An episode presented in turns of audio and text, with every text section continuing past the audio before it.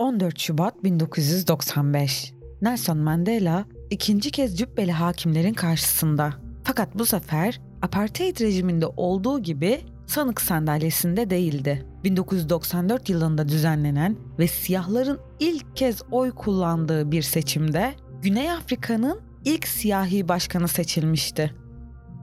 Sın etkisinden sesimizi duyurabildiğimiz herkese merhabalar. Ben Kader.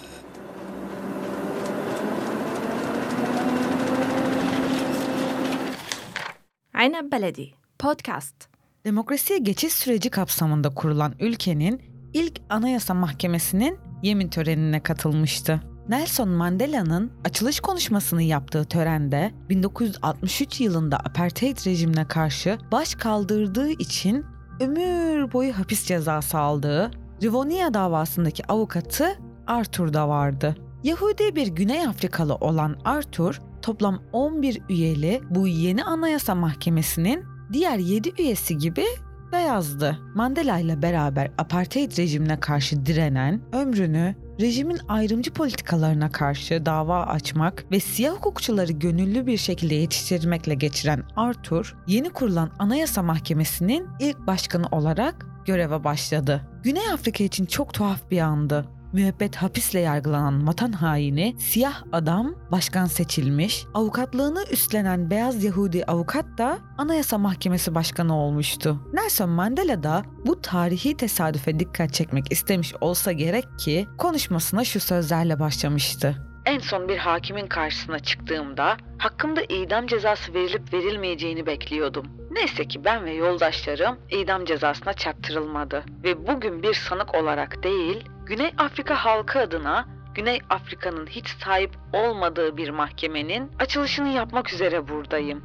Geçici anayasada yer alan temel ilkeler için çok mücadele ettik. Kabul edilen bu hak ve özgürlükler dünyanın başka yerlerindeki kutsal metinlerden alınmış basit kelimeler değildir. Bunlar bizim çabalarımızı ve özgür, adil bir toplum hayallerimizi temsil eden değerlerdir.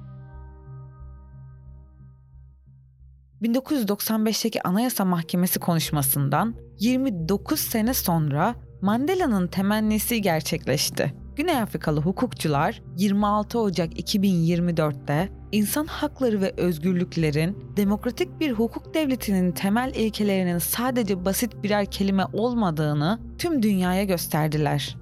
Güney Afrika'nın İsrail'e karşı açtığı soykırım sözleşmesini ihlal davasında Uluslararası Adalet Divanı verdiği ara kararıyla Gazze'de yaşayan Filistinlilerin ciddi bir risk altında olduğunu ve İsrail'in soykırımı önleme, soykırımı teşvik eden yetkilileri yargılama, insancıl yardımın Gazze'ye girmesine izin verme gibi geçici tedbirlerin İsrail tarafından uygulanması gerektiğine hükmetti. İsrail'in davanın düşürülmesi talebi ise reddedildi. Güney Afrika'nın hukuk ekibi sayesinde İsrail soykırım sözleşmesini ihlal ettiği iddiasıyla resmen sanık sandalyesine oturdu.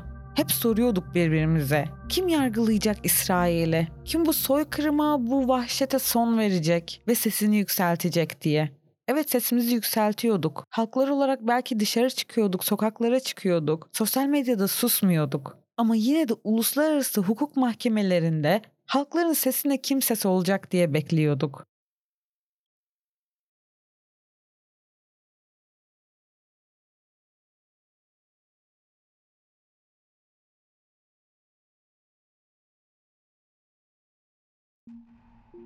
İsrail aleyhine ara karar açıklandığı zaman büyük ihtimalle birçok kişi 7000 kilometre uzaklıktaki Güney Afrika'nın neden Gazze'ye yaşanan katliamı mahkemeye taşıdığını merak etti. Güney Afrika ile Filistin'in ne alakası vardı ki? İşte bu sorunun cevabı Güney Afrika'nın demokrasiye geçiş sürecinde ve bu sürecin kahramanı Mandela'nın mirasında saklıydı.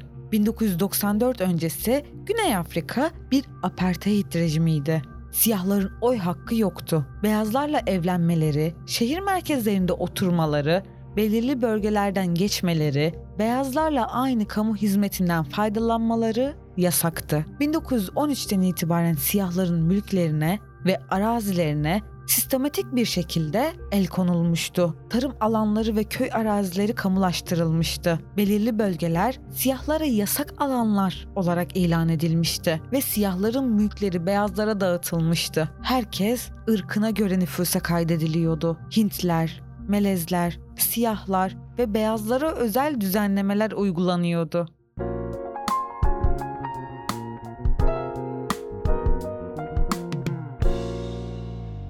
Apartheid rejimine karşı muhalefetin ilk fitilini daha sonrasında Hindistan'ın bağımsızlığına kavuşturacak Mahatma Gandhi ateşlemişti. Gandhi 1893 ve 1915 yılları arasında Güney Afrika'da yaşamış ve Natal bölgesindeki Hintlilerin hakları için mücadele vermişti. İngiltere'de eğitim almış beyaz olmayan bir avukatın hak mücadelesi siyahları, melezleri ve Hintlileri etkilemişti. Gandhi etkisindeki Hintliler South African Indian Congress adında bir örgüt kurdu. Bundan etkilenen Batı da eğitim almış orta sınıf siyahlar da African National Congress diye bir örgüt kurdu. Bu örgüt ayrımcı rejimin gittikçe kurumsallaştığı 1940'lı yıllarda alt sınıf kitlelere daha fazla ulaşmak için bir gençlik örgütü açtı. Batı'da eğitim almış siyahların ikna kapasitesi düşüktü. Halktan kopuklardı.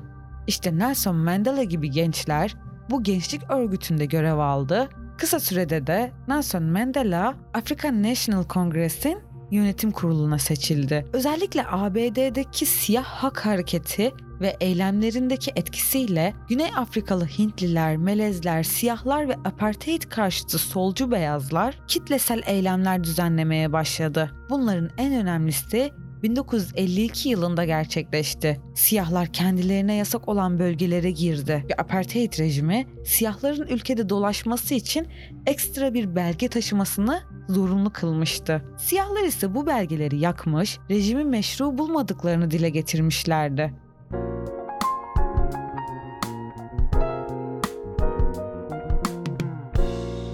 8 bin kişinin tutuklanması, bazı siyahların bu bahsettiğimiz örgütten ayrılarak silahlı mücadele olarak yürütülen radikal örgütlere katılmasına sebep olmuştu. Fakat örgüt uzun bir süre barışçıl yöntemlerden vazgeçmedi. Geniş bir sivil toplum ittifakı kurarak anayasal reform önerileri sundu. Amerikan National Congress ve Mandela gibi barışçıl protestoların fikrini değiştiren olay ise 1960 yılında yaşandı. Sharpeville'de gösteri yapan siyahların üzerine polis ateş açtı. 67 siyah katledilmişti. Binlerce kişi gözaltına alındı. Birçok siyah kanaat önderi hapse atıldı. Bunun üzerine Mandela dahil birçok kişi sivil itaatsizliğin çözüm olmadığına kanaat getirdi ve artık African National Congress kendi silahlı örgütünü kurmuştu. Halkın mızrağı.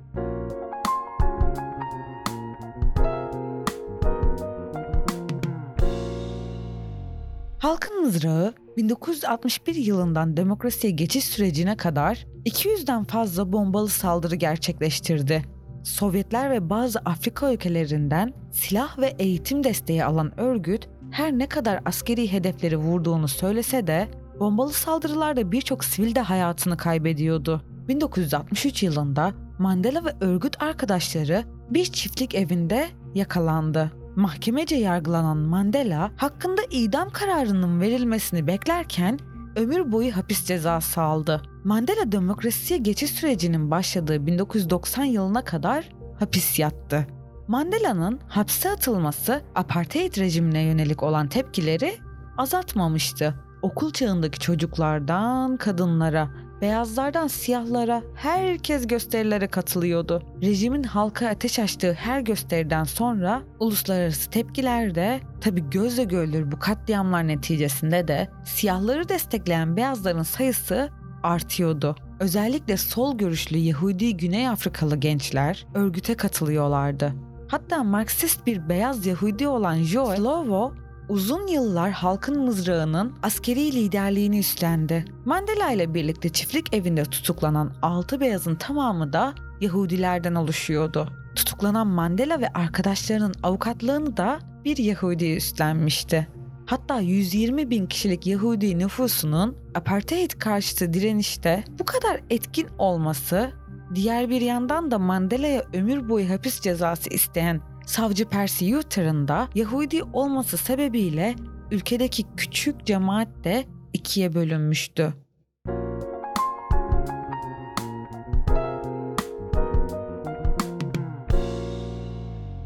Ülke içinde ve dışında artan tepkiler özellikle ABD ve İngiltere'de demokrasiye geçilmemesi durumunda Güney Afrika'ya yönelik boykot kampanyasına katılacaklarını açıklaması, Birleşmiş Milletler'den gelen sistematik kınama kararları Güney Afrikalı beyazları çaresiz bıraktı. Ülkeyi o hal koşullarında yöneten radikal devlet başkanı Bota'nın ani ölümüyle iktidara gelen Clark, erken seçim sonrasında uluslararası baskıya dayanamayarak şiddetin sonlanması gerektiğini açıkladı ve demokrasiye geçiş sürecini başlattı. Kısa bir sürede siyasi tutsaklar serbest bırakıldı. African National Congress hakkındaki yasak kalktı ve Mandela 1990 yılında serbest bırakıldı. Mandela dünya turuna çıkıp hayranlarıyla buluşurken halkın mızrağı silahları bırakıyor ve beyazlarla siyahlar demokrasiye geçişin detaylarını konuşmak için uzun süren müzakerelere başlıyordu. Yürütülen müzakere süreçleri birçok kez radikal siyahlar ve beyazlar tarafından baltalanmış, hatta radikal beyazlar bir darbe teşebbüsünde dahi bulunmuşlardı. Clark ve Mandela radikallere rağmen müzakereye devam etti ve nihayetinde yeni bir anayasa üzerinde uzlaştılar. Clark ve beyazlar yeni kurulacak demokraside herkesin oy hakkı olmasını kabul ediyordu. Böylece ülkenin %70'ini oluşturan siyahlar ilk kez seçme ve seçilme hakkına sahip olacaktı. Bu da daha önce neredeyse bütün kamu görevlilerini, siyasi pozisyonları dolduran beyazların ayrıcalıklarını kaybetmeleri demek oluyordu. Clark bunun karşılığında yeni anayasa yapım süreci öncesinde müzakere sürecinde 34 temel ilkeden oluşan geçici anayasa adında bir metin kabul edilmesini istedi. Bu metin serbest seçim sonrası oluşturulacak kurucu meclisin anayasa yaparken bağlı olacağı ilkeleri belirleyecekti. Clark'in kaygısı özel mülkiyet hakkıydı. Daha öncesinde mallarına el konulan siyahların bu sefer siyasi iktidarı ele geçirince beyazların mallarına bedelsiz kamulaştırmayla el koyacağını düşünüyordu. Yani kısasa kısas. Bu nedenle özel mülkiyet hakkının ve beyazların diğer haklarını koruyacak geçici anayasa metni şarttı. Böylece siyahların çoğunluk oluşturacağı kurucu meclis, beyazların temel haklardan mahrum olduğu bir rejim kuramayacaktı. Mandela ve siyahlar da bu teklifi radikallere rağmen kabul etmek zorunda kaldılar. Zira Sovyetler dağılmış, Amerikan National Congress'in silah ve maddi desteği de çoktandır kesilmişti. Bu uzlaşı sonucunda siyahlara oy hakkı tanındı, apartheidin yasama organları geçici anayasayı kabul etti. Daha sonrasında Anayasa Mahkemesi kuruluş aşamasında elde ettiği gücünü hiçbir zaman bırakmadı ve bugün Lahey'de özgüvenli bir şekilde İsrail'i sanık sandalyesine çıkartan hukukçuları yetiştiren köklü bir kuruma dönüşmüştü.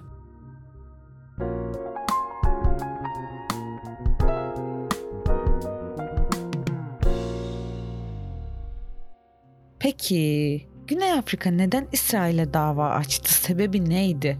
Neden Güney Afrika?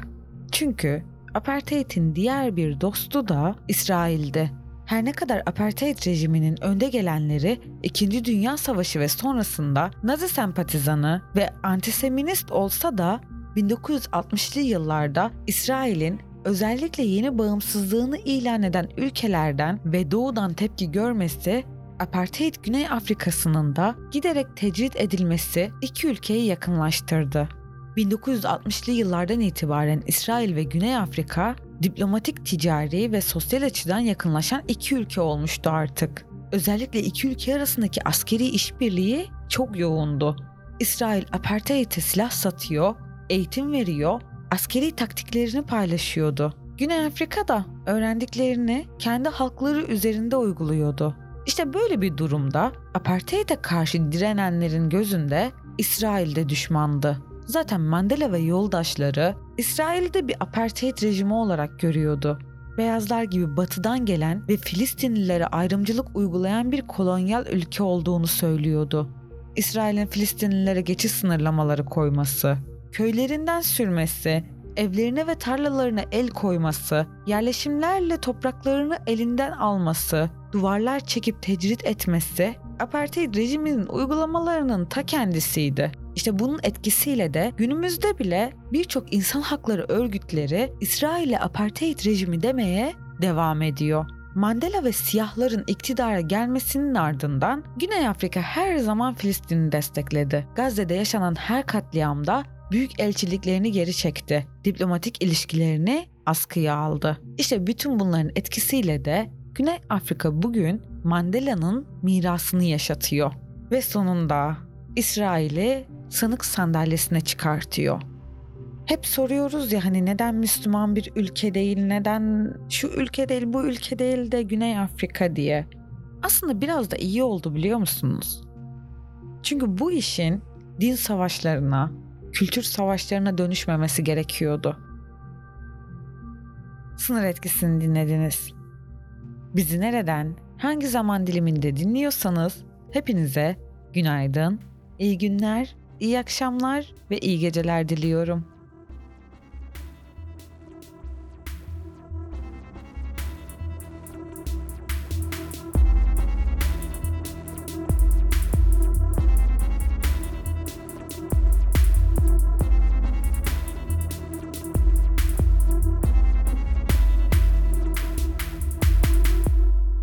Sınır Etkisi programını Apple Podcast, Google Podcast, Spotify, Stitcher, SoundCloud platformları üzerinden dinleyebilir ve konu hakkındaki görüşlerinizi bize iletebilirsiniz.